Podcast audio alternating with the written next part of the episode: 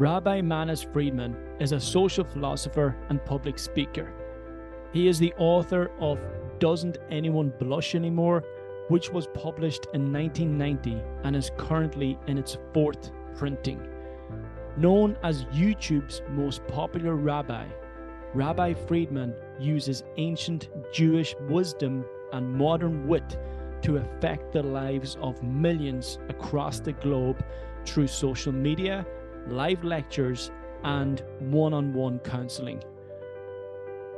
Rabbi Friedman was also featured in the documentary films The Lost Key in 2014, The Jewish Journey America 2015, and Patterns of Evidences in 2017.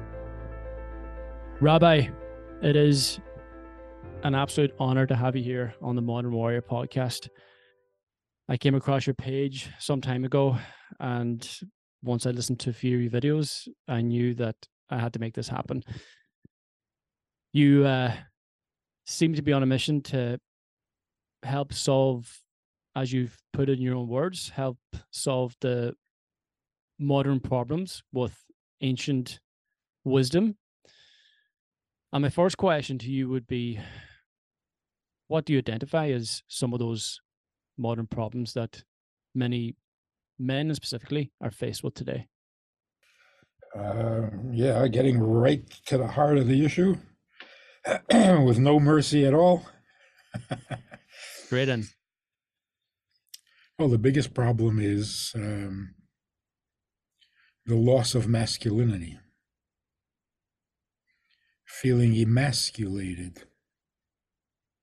Way, way too many people.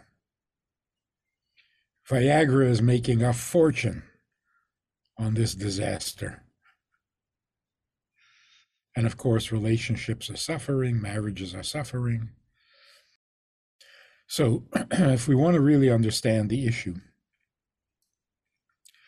the male ego is very fragile, more fragile than the female.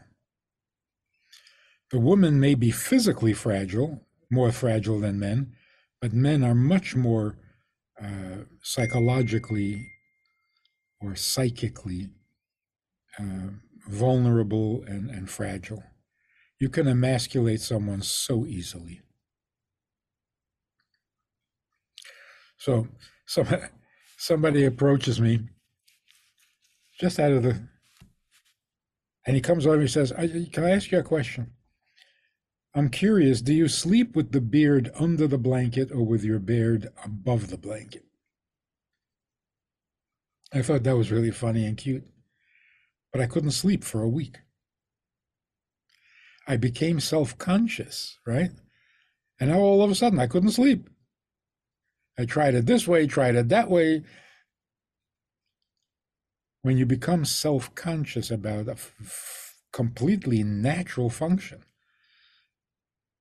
it, it, it can it can be so destructive. So you come to a man and you say, "So, how's your sex life? Good, good. I, I think it's good. Uh, how am I supposed to know if it's good? What am I supposed to compare it to? That's it. You've killed him. You've made him self-conscious, and now he can't function.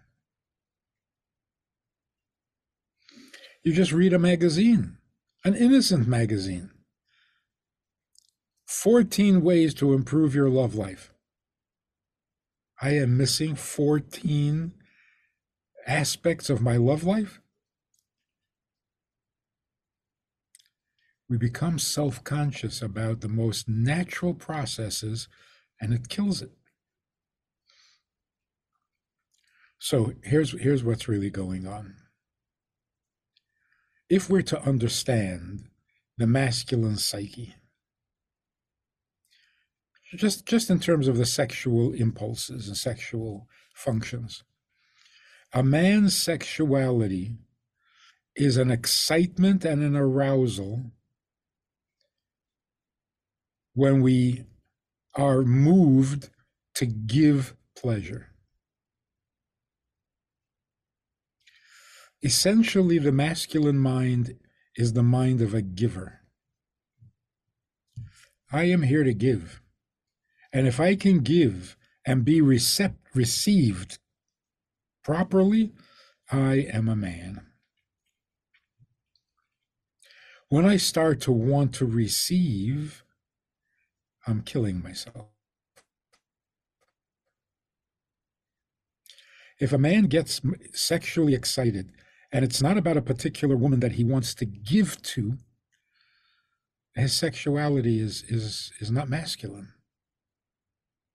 That's why pornography, getting right to the point, pornography destroys men because it makes you passive.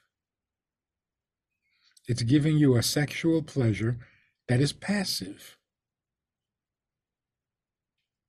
That is not appropriate for a testosterone driven human being. Once you start to feel sexually passive, you don't really feel like a man. And the woman you're supposed to be with doesn't feel like she's being given. She feels like she's being used. Now she starts to wonder what's wrong with her. Why doesn't she enjoy this relationship? Because she is slowly becoming the male. She's becoming the aggressor now. She wants to give pleasure when she should be receiving it. He wants to receive pleasure when he should be giving it. and all of this begins, I, I, think, in this crazy notion that men and women are the same, need the same things, want the same things, feel the same. Yeah, it's so crazy. You can't fool Mother Nature. I'll come up with these half baked theories that go against every instinct and against every truth and against every reality. A man's greatest pleasure is that he can give pleasure. A woman's greatest pleasure is that she can receive it into her entire being. That's the key. When men start to feel passive, like give me pleasure. He's killing himself. How do we begin to turn this around?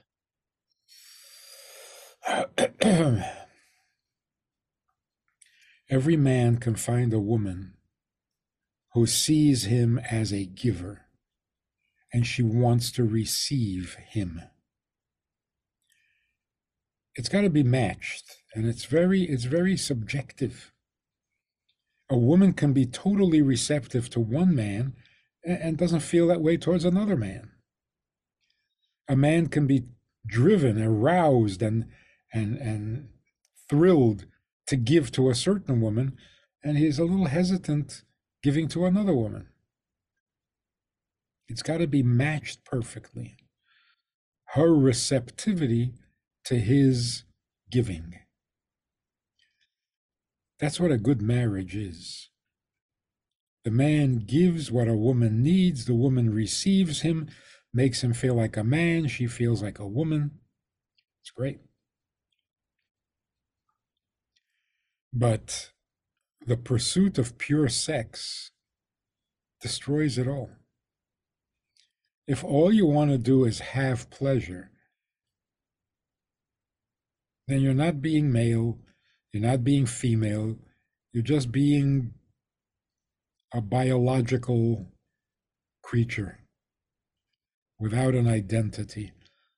Chances of finding contentment are very slim. So, what happens if you're in a marriage where this is happening, where the woman is not receiving, the man is not giving?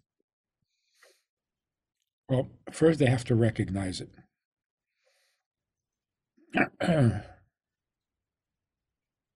For example, the husband says, What do you mean, give to my wife? I give her everything. I give her everything. Then he reveals the secret. He says, Anything she has ever asked, I have given her. So, okay, you see, you're blowing it. She has to ask. She's the aggressor. She initiates everything. You just respond. That's feminine. So you're not a giver. You're you're an obedient listener. When she says jump, you jump. That's not being a man.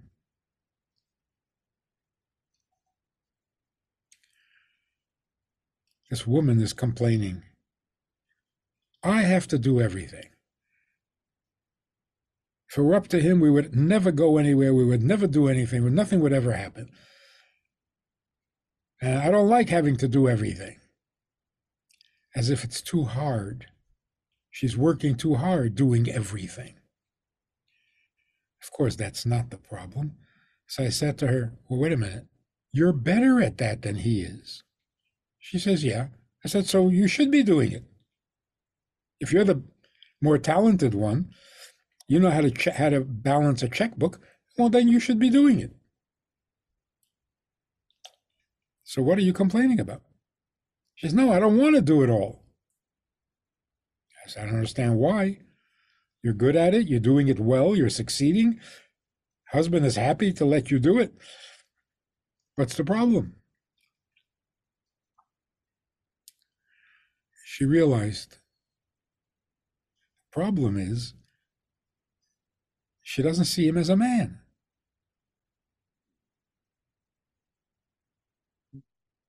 And then she turns to her husband and she says, Okay, I, have had it. I can't do this anymore. I can't do this anymore. Let's just get divorced and get it. He says, If that's what you want, then we'll get divorced. She turns to me and says, You see? yes, the obedient listener. She says, Divorce? Okay, if that's what you want. Where's the testosterone? Understanding that uh, the, the feminine energy can can change significantly in in short spaces of time. Her what she says is not really what she means often. Yeah. And that's if a guy a, wants to test. Yeah. If a guy wants to kill his marriage before it even begins, just come home the first night after the wedding and say, So, what do you want to do now? That's it. You're finished. She can't look at you. She's disgusted. Asking her. Mm-hmm. Not the way it's supposed to be. So, like you're asking, if in a marriage the the guy finds himself being passive and she finds herself responsible for everything, they just have to have to switch. he has to take responsibility for everything. He can't ask her, What do you want to do now? He has to tell her what he wants, what he thinks, what should be. She wants him to take the, the helm. You know? She wants him to hold the reins so that she can abandon herself to him.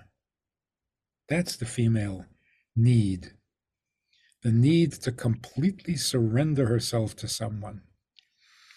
But she can't do that if you if she can't trust you. Mm-hmm. How can I put myself in your hands when it looks like you don't have any hands? So what's a woman supposed to do? So she figures, okay, so I guess I'm going to have to have the hands and I'm going to have to take responsibility. And she's glad to do that for a while. And then she realizes, whoa, I'm in, I'm in the wrong side of the relationship. And then she gets angry and she gets frustrated and she doesn't feel like a woman. She doesn't see him as a man. This can't work. Can't work. So the man has to take back the responsibility. He doesn't have to do it all himself, he just has to be responsible. What do you mean by so that? If, if she's been doing the checkbook, she's been dealing with the bank and running running the financial side of of the of the family. She's doing it voluntarily. That's not her that's not her thing. It's his thing. She may be better at it so she's doing it. The husband has to empower her. If i have a responsibility and it turns out that you're better at it than me so I ask you to do it for me. Am I giving up my responsibility? No, I am being responsible. But if you walk away and say, No, I, am not busy, I can't do it for you, well, then it's my responsibility to go find somebody else to do it. I can hire a bookkeeper. That's not shirking my responsibility. It's doing what I'm supposed to do efficiently. So if a husband asks his wife to, to run financial affairs, he's not shirking responsibility. He's, what's the word? He's um, delegating. Delegating. He's empowering her but he's not putting the burden and responsibility on her. And so she'll gladly do it. She'll do anything for him except take responsibility. Because that is not what she's supposed.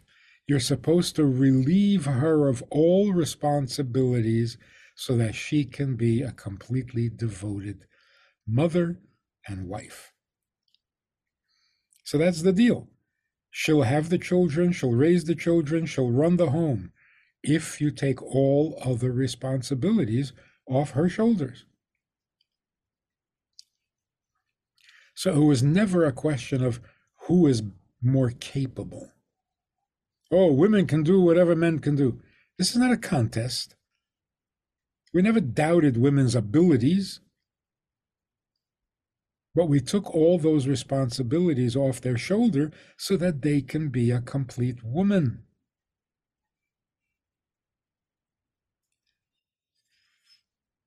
So, one very successful, uh, high powered businesswoman once complained to me about how Judaism is always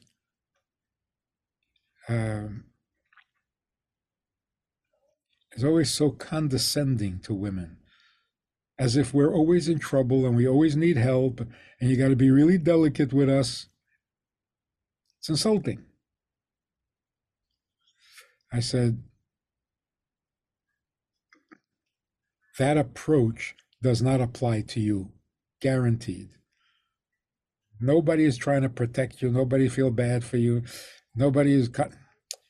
We're talking about a woman with four children under the age of six. Doesn't she need a little help? For sure. For sure. and she wants to be a good mother. Well, then take all other distractions and responsibilities off her plate. So the Torah has always been very solicitous of women. Like, what can we do to help? What can we do to help? Why? Because they're incapable? No, because they have a commitment that they want to fulfill and and you got to you got to clear the path for them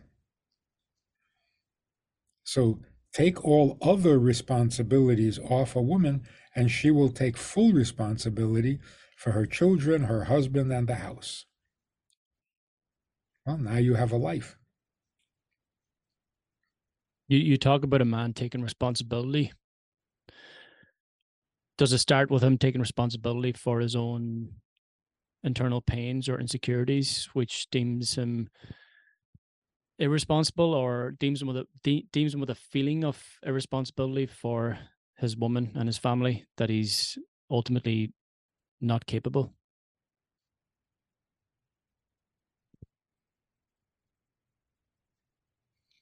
I got to say something completely radical. Love it. Bring it. And it may trigger some people. Good. I like that.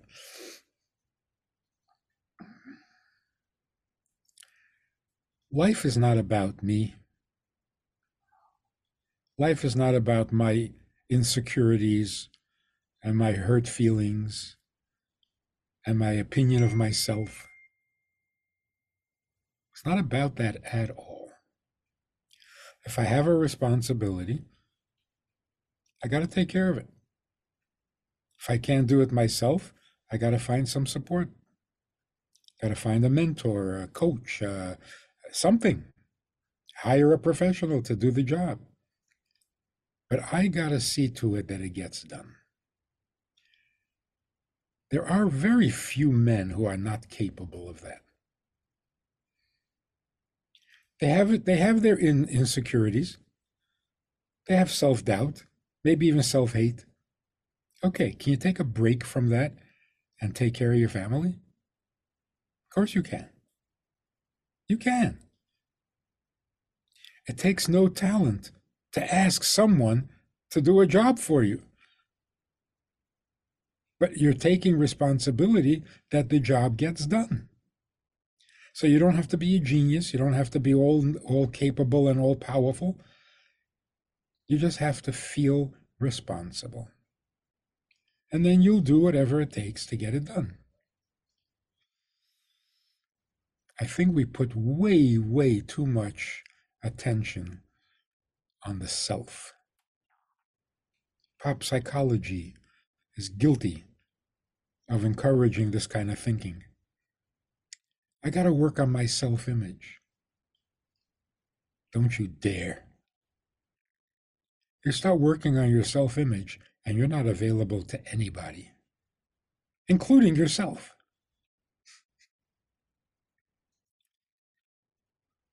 So, as much as possible, we need to put aside all the psychobabble. Validate yourself, love yourself, be good to yourself. Now, don't do that. You think about yourself already way too much. You're way too precious to yourself. Say, yeah, but I hate myself. Yeah, I guess why? Because you can't stop thinking about yourself so a high self image and a low self image, exactly the same problem in reverse. Why is it that you're always thinking about yourself? Somebody tells you of a terrible, painful tragedy that they suffered, and your first thought is, oh, oh, oh it didn't happen to me. Well, what if it happened to me? You can't empathize or sympathize with a person for more than three seconds before switching the subject to yourself. That's why you're depressed. Too much introversion. I have a perfect example for that. A guy is worth $200 billion. There are such people, right? $200 billion mind boggling. And you ask the guy, So what are you doing with your money? He said, It's my money. I said, I know. What are you doing with it? He said, It's mine. I'm keeping it. Under your mattress? Yeah. I said, You're crazy. You're a crazy person. And he says, Why? It's mine. Mine doesn't mean it's for you. It's there for you to do something with it, not keep it. Spend it, invest it, donate it, do something. Same is true with speech. I'm, I'm very good at communicating. Have a very good vocabulary. I speak very clearly. I express myself very well. So who have you spoken to lately? Oh, I talk to myself. You're crazy. You have the ability to communicate, so you talk to yourself? That's not what speech was created for. That person says, I have so much love. I'm a very loving person. I have a lot of love. Yeah, so uh, who are you giving it to? Oh, no, no, I love myself. You're a crazy person.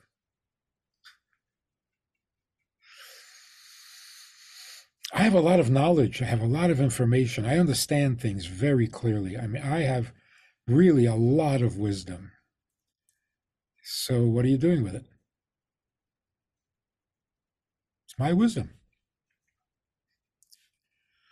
Nothing we have, and we have it, nothing we have is meant for us.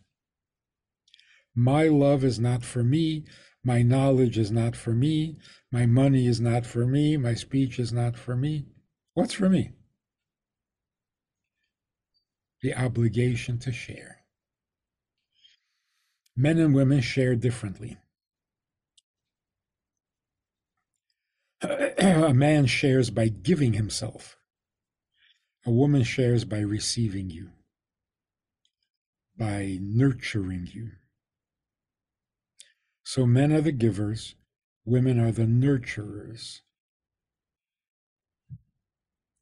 You give a woman a house, she turns it into a home.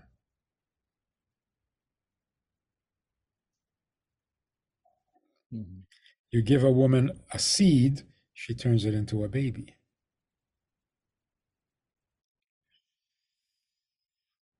She nurtures. But you got to take some responsibility off her shoulders to let her do her thing. And that's why husbands who say to their wife, So what did you do all day?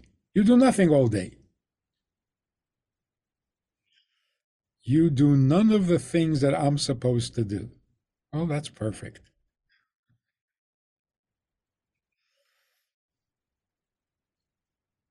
What if men men have to go back to being masculine? Yeah. And and no and no more no more excuses. What if we're speaking to a man who's single, who's not married yet, hasn't got a woman in his life yet? How would we guide him along to help him create this this type of relationship with with a woman? Uh, what does he need to do first? Okay, so first he needs to know what is the definition of a man. The definition of a man is someone who is sensitive to a woman's hunger and has the confidence that he could give what she needs. That's a man. A man is not a taker. You see a beautiful woman and you want to have her. That's not masculine. That's barbarian. Masculine means you have a keen sense of a woman's hunger and need, and you feel like you can provide what she needs, not what you want her to have. How, how, how can they sense this? How, is this something that can be cultivated over a period of time, some sort of practice, or? No, it comes very naturally if we don't distract ourselves we're killing ourselves intentionally or well, by by encouraging pornography, masturbation, uh, various positions, sexual positions, where the man becomes the receiver rather than the giver. You're killing yourself. Don't do that. Don't look for things that will make you feel sexual. Let it come from within you the way it comes naturally. And what makes you feel sexually aroused? Someone needs you. That stimulates the masculine response. And the response can be sexual or it can be, I know, I'll go to war for you, I'll protect you, I'll I'll put my body in front of yours and take the bullet for you. Or I'll go out and work and I'll feed you. And in whatever way the woman's need inspires the male.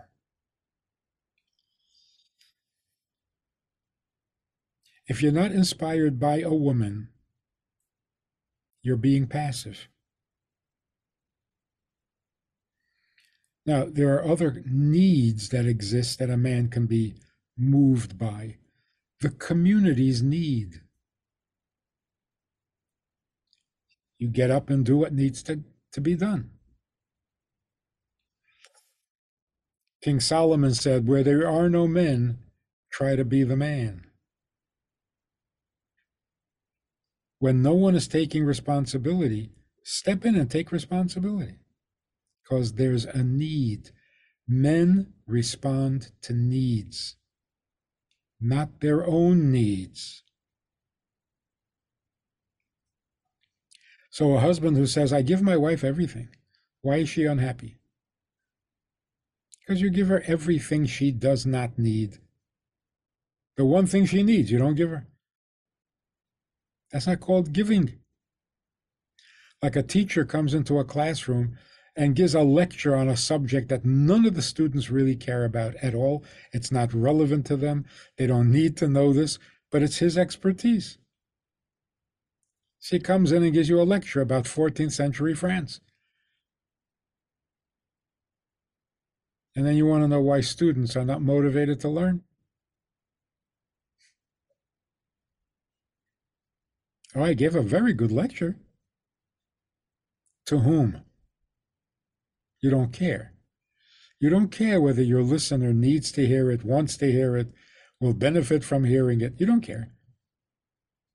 So, that kind of a professor, that kind of a teacher, is not really a giver, he's a user.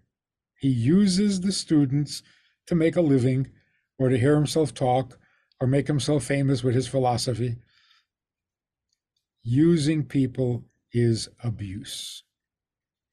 You want to have a sexual relationship with a woman because you want the pleasure, you're abusive. And it could be your wife that you're being abusive to.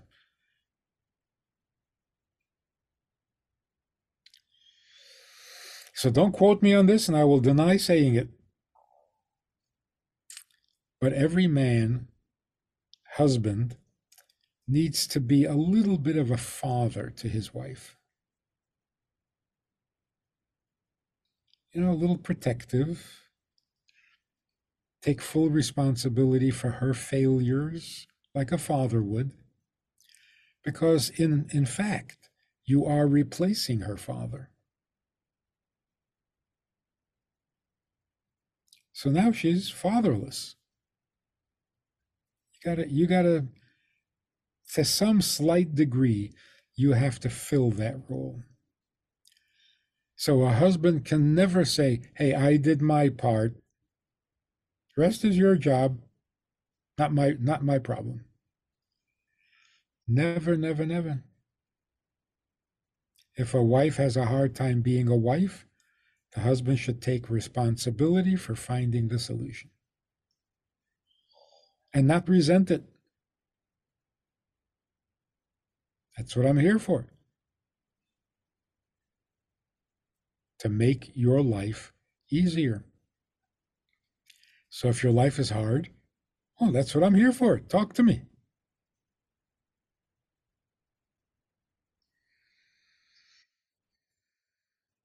Men are very quick to give up their responsibilities if somebody else will take it.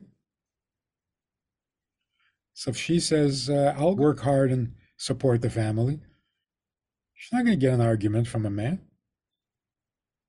Oh, yeah, sure, you do it, fine. I'll sit and drink beer. And then you wonder what happened to your masculinity.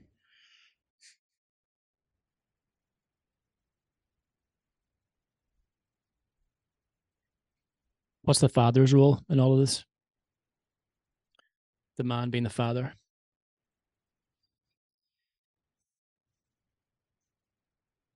Uh, a father never uh,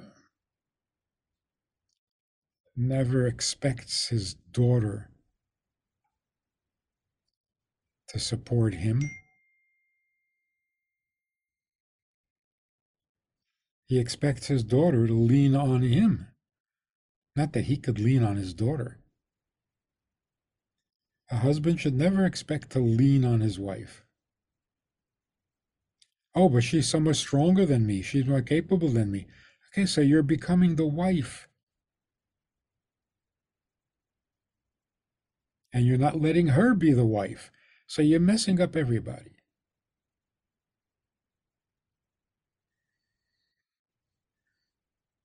It's so it's so universal this thing.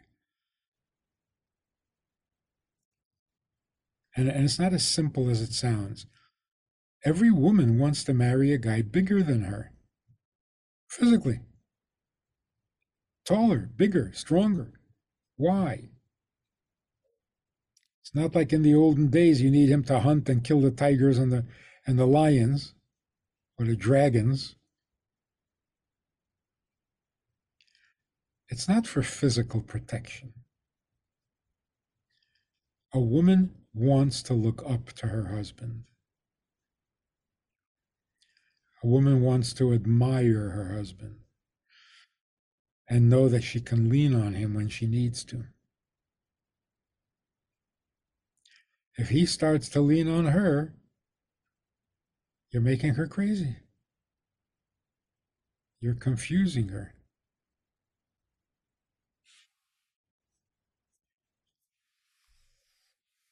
I was talking to a group of very powerful, wealthy, professional women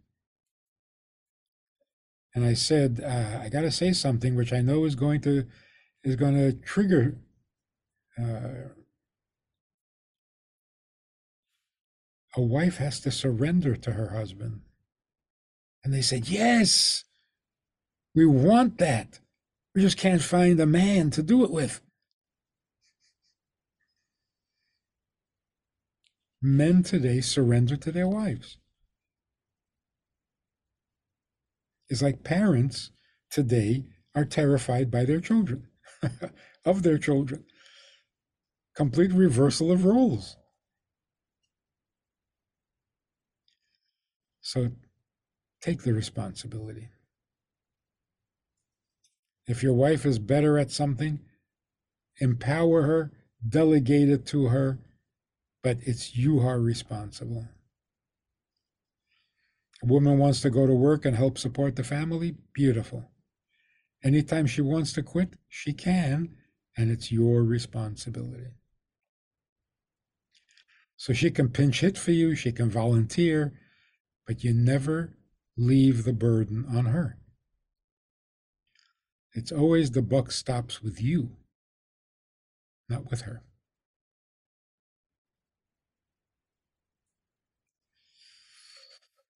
We've lost respect for women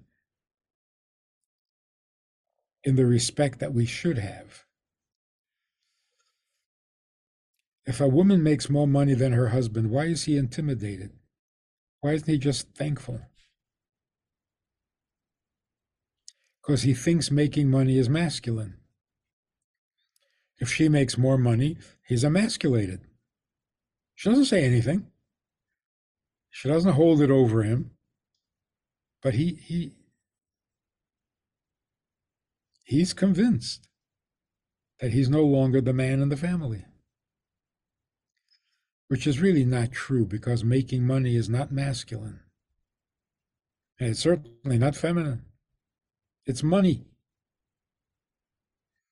So if you make a lot of money, does that make you more of a man? No, it just makes you rich.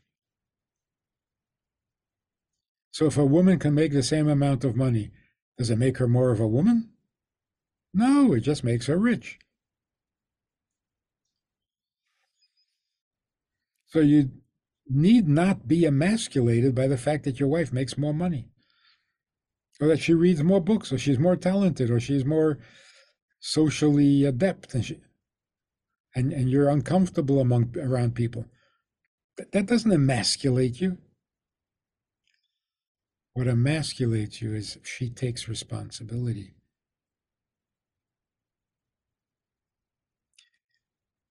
If it's starting to look like she doesn't really need you, that's emasculating.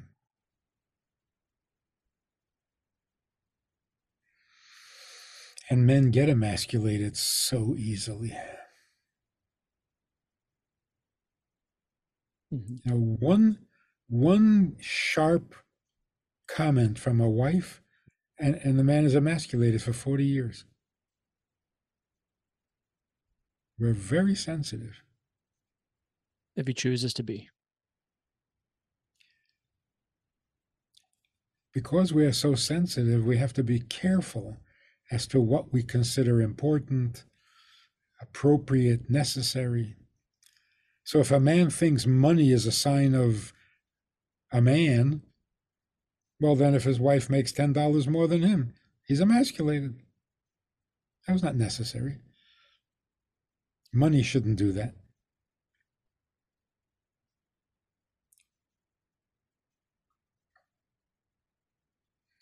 So, if a man wants to have a healthy sexual life, don't look to be stimulated. You're the one who stimulates. And you are stimulated by, by, the, by the thought that you could give, not by the thought that you might get. So when a man is being is having sex with his wife or with a woman, and he's thinking, I'm not enjoying this, I need more pleasure, I need more this, I need more that. You're not a man. You're there to give pleasure. Stop taking. It's not nice. And if you're not excited to give pleasure, then don't go there. Don't settle for passive pleasure. It's going to kill you. So, I men who masturbate are better sexually? No, they're weaker. Men who look at pornography become emasculated. It's a fact. Emasculated means they'll get into bed with a woman and wait for something to stimulate them, like in front of a screen.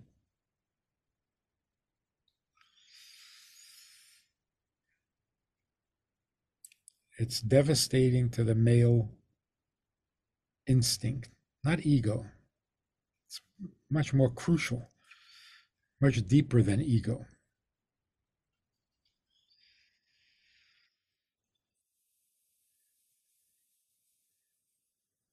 Are you uh, are you optimistic about where this is all going at the moment, or are you becoming increasingly concerned?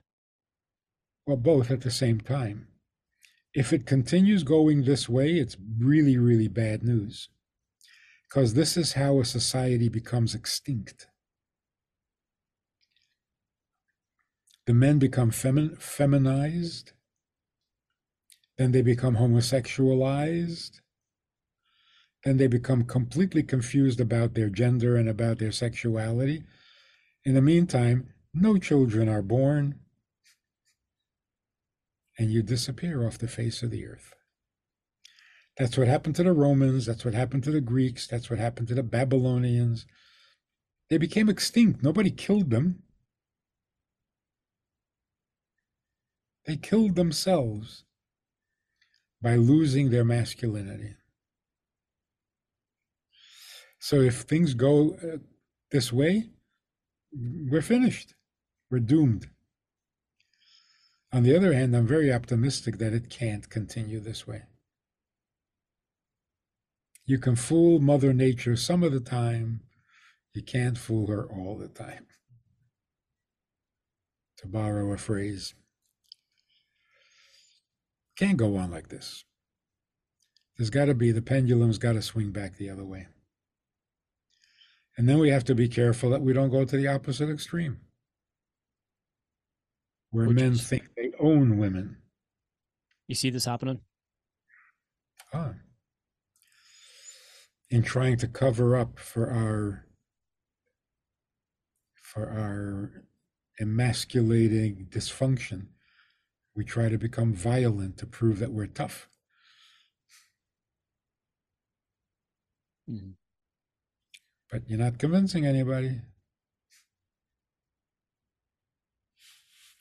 See, in the in the Torah, in the Bible, Adam and Eve eat from the tree of knowledge, and they are cursed, so to speak. The curse for the woman is you will yearn for your husband. Why is that a curse? Well, it puts you on a on a, on a weaker position. You become dependent. If you yearn for your husband, you're dependent. That's the curse. However,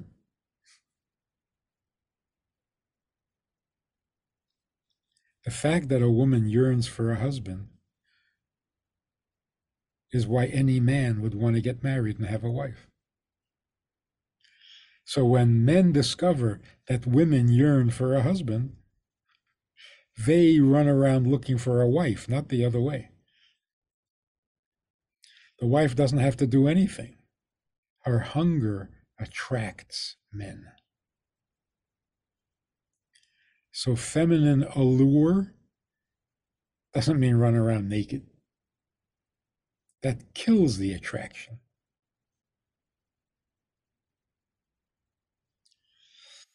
It's almost like men want to see women naked, but then they don't want to have relations with them. You're just a vision. I don't want to get entangled with you. I want to hear your opinion on things. I just want you to look cute. So it kills the relationship. And that's why nudists don't have much sex. People think a nudist, oh, they're having sex all the time. No, they're not. And sadly, no one is having sex. It's, it's dying. Couples are intimate maybe once a month once a month. They're tired, they just want to sleep. They have no energy for romance and for. So sex has lost its appeal. Unless it's a little kinky. Can you give me a little via, a little variety on the subject, you know? That's just regular sex, you know. Mm-hmm. But in, uh, intim- intimacy doesn't always mean sex as well. Yeah, and sex is not always intimate, mm. which is very sad. Mm. Sex used to be the ultimate intimacy. Now it's just a performance. And once it becomes a performance, you get emasculated so quickly uh, you didn't perform as well as the other guy. It also becomes a, a distraction or a way to express some internal rage or difficulties that the man may be having. It's again, as you go back to what you said earlier, using, abusing the woman. Or just greedy. Hmm. I'm greedy for pleasure, so I'll take your food and I'll take your body. And run. I'm not giving, I'm taking. Not violent, but that's what I'm doing. So if sex becomes your objective, you want to have sex with your wife. So you want to have sex. You don't really want her.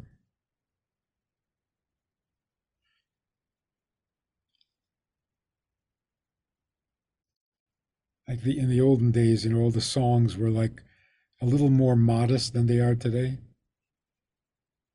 So I just want to be with you uh, spend the night with you. It all sounded so romantic. All it meant was, I want sex. Be mine. I will be yours forever. Be mine means let me have some sex. But what about really being mine? That's awesome. So it used to be that if you had sex with someone, you were permanently bonded to that person. But in the 60s, we all decided to stop with that kind. No, no, no. Recreational sex, free love. Don't take every, don't make it so serious. So what happened was that sex stopped being intimate, which means I'm having sex with you, but it's not about you. I barely know your name. I don't care. You give good sex. That's abuse. And love is not free as well. Some guy wrote a book, I forget, but he says, free love, there's no such thing. It's never free. Safe sex, there's no such thing. If it's safe, it's not sex. So sex has become a simple pornographic activity. Totally impersonal. I don't need to know your name. I don't need to see your face. In fact, I'd rather not turn around and we'll have sex backwards. Um, we really have brought pornography into the home. Having sex with the lights on, it's pornography. The only reason you need lights is for the camera. Intimacy is much better in the dark. So I suggested this to a very, very, um, uh, what should we say, sexually liberated and and rather vulgar woman who has her own talk show on television. And we're talking about the difference between sex and intimacy. And she says, So so what does intimacy look like? I say, Well, the first thing is no lights in the dark. Second thing is no music, no sounds. And the third thing is no talking. she got really excited. She says, Oh, wow, wow. Hear nothing, see nothing, say nothing. Where does your mind go? To the person you're with. Now that's intimacy. But if you see something, it's not intimate anymore. like even seeing each other. What does the eye see? The eye doesn't see intimacy. The eye sees something. So you're being intimate with your wife, and you notice that she's got this uh, hair growing out of her nose. That's it. You've killed the intimacy.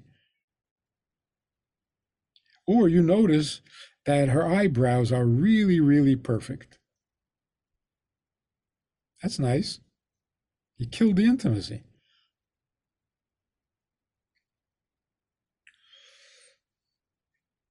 So, although intimacy has to be face to face,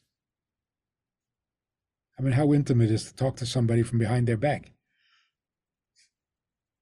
So, intimacy has to be face to face, but you don't have to see each other facing each other is intimate. Seeing each other is not. So the more we see, the less intimate we're going to be. What about eye contact, though? Not during intimacy. Why not? Because the eyes only see the object, eyes don't see the person. You stare at somebody, you'll never get to know them. Mm. You'll know something about them. It's not intimate. If I if I love you because of your money, it's not intimate. Because the money is what I'm really focused on. Even if I'm deeply moved by your beauty, beauty is not sexual and beauty is not intimate. And sometimes you're so beautiful, I, I can't touch you.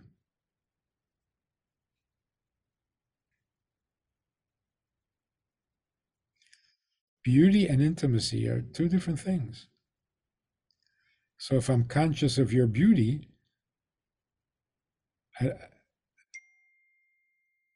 I'm not feeling intimate. Maybe I'm even intimidated. You're so perfect.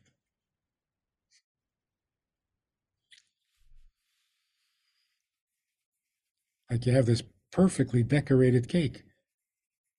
You hesitate eating it because you're going to ruin the beauty. So, beauty and sexuality really should not be confused. You see a beautiful woman, you have to have sex with her? What's the connection? You see something beautiful, you want to look at it.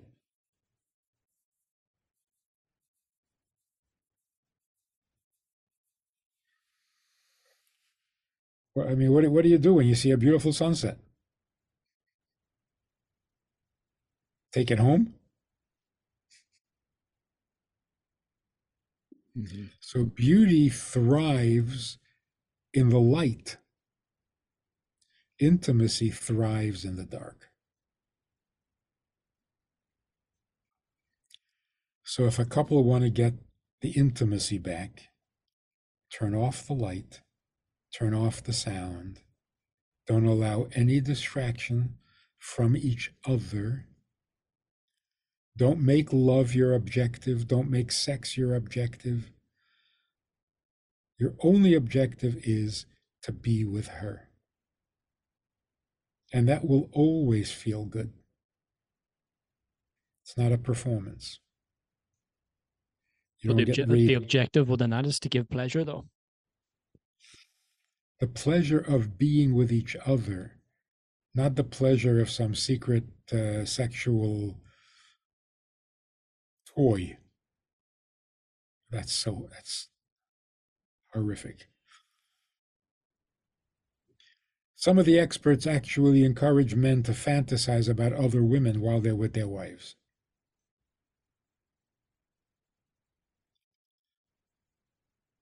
If that's not the beginning of the end, I don't know what is. You think the woman doesn't know the difference? You're not fooling anybody. If you're not there with her, she'll know it. And if you're fantasizing about some other woman, you're not there with her. And she'll hate you for it because you're using her. So the return to intimacy means you need her in your life. You don't need her services.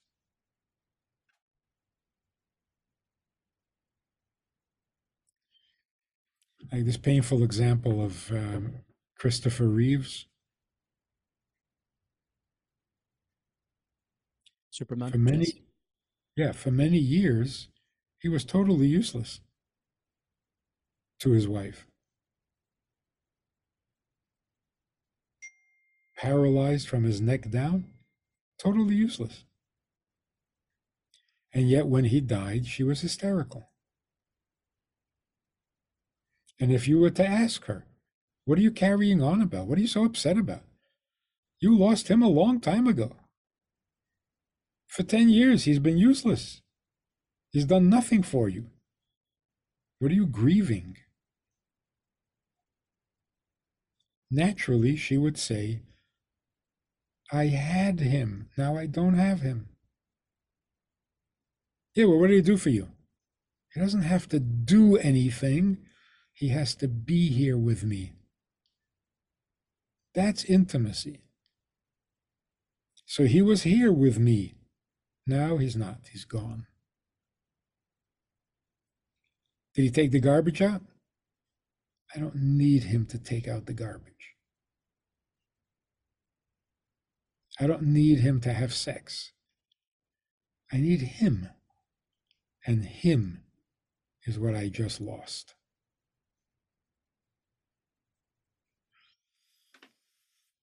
You get married because you need her. If you don't need her, then you're just using her. So you strongly argue against this point that gets thrown around an awful lot that you shouldn't need the woman, you should want the woman.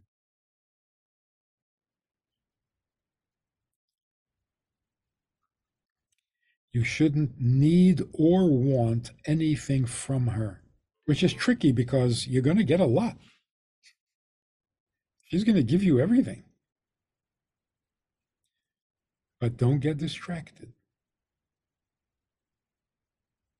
Don't think that that's a marriage. So, the two things that are killing marriages, shockingly, the two things that are killing marriages is love and sex. If you really want love, go back to your mother.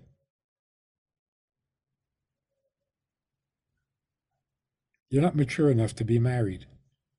A baby needs love. You're grown up, you don't need love. You need your husband.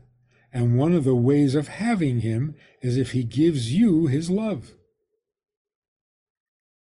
But what you're getting is him through his love. But you're not looking for love. And it becomes very clear when you think, I married you for love and you don't love me. So what do I do? I find love with the secretary. She loves me.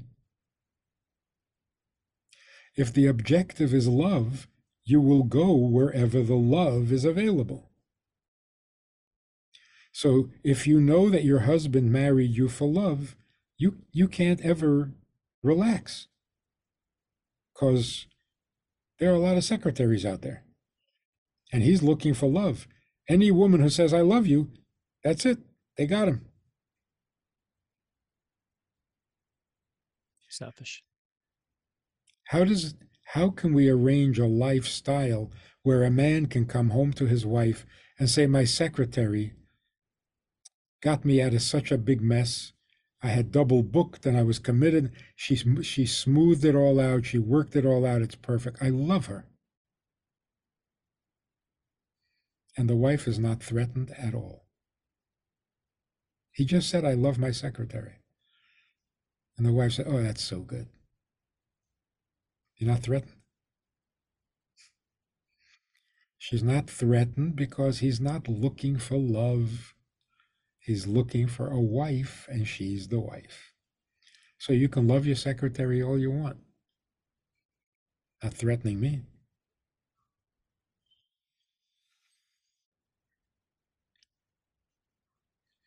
So love is actually destroying marriages. Because the whole marriage is based on one huge condition I'll be married to you if you love me. If you don't love me, we're not married. That's not a marriage. That's not a commitment. That's not a bond.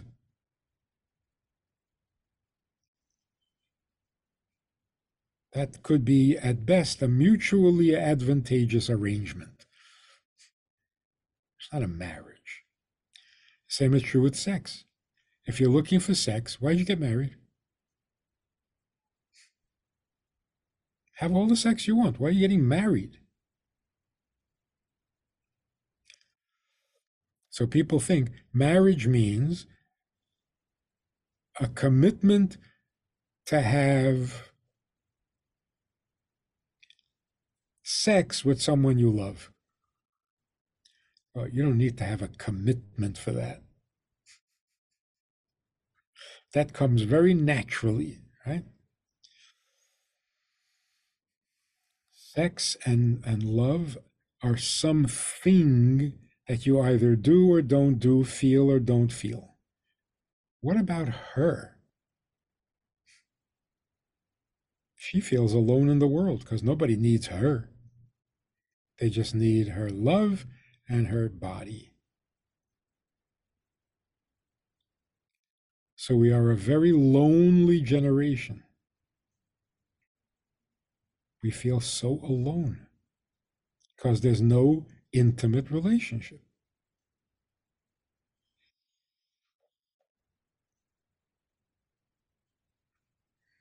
So down with love and bring in the intimacy. Yes. Incredible. So if people want to test this thing out, turn the lights off. Just a simple thing like that. Never, never get intimate with the lights on. See what it does. Mm-hmm. Rabbi, this has been incredible. And thank you for your time and energy and for your mission here. Uh, it's so impactful. And I, of course, will continue to follow you. Can you let all of the members of this audience let us all know where we can find you and where they can follow you and your good work to help them out and uh, continue their progress? Well, if you go on YouTube, you can probably find me. But if you want to find my address or my where I live, I live it's good to know.org. It's ITS. It's good to know.org. All my less uh, my my lectures, all my classes, all my everything is there. Brilliant. Thank you for putting it there as well. Don't think there's ever been such an important time for your message. I joke about it, saying, oh, "We are saving the world one bedroom at a time." Yeah, it's a fact. Mm-hmm. Well, thank you, my man. Thank you for the opportunity. Till next time.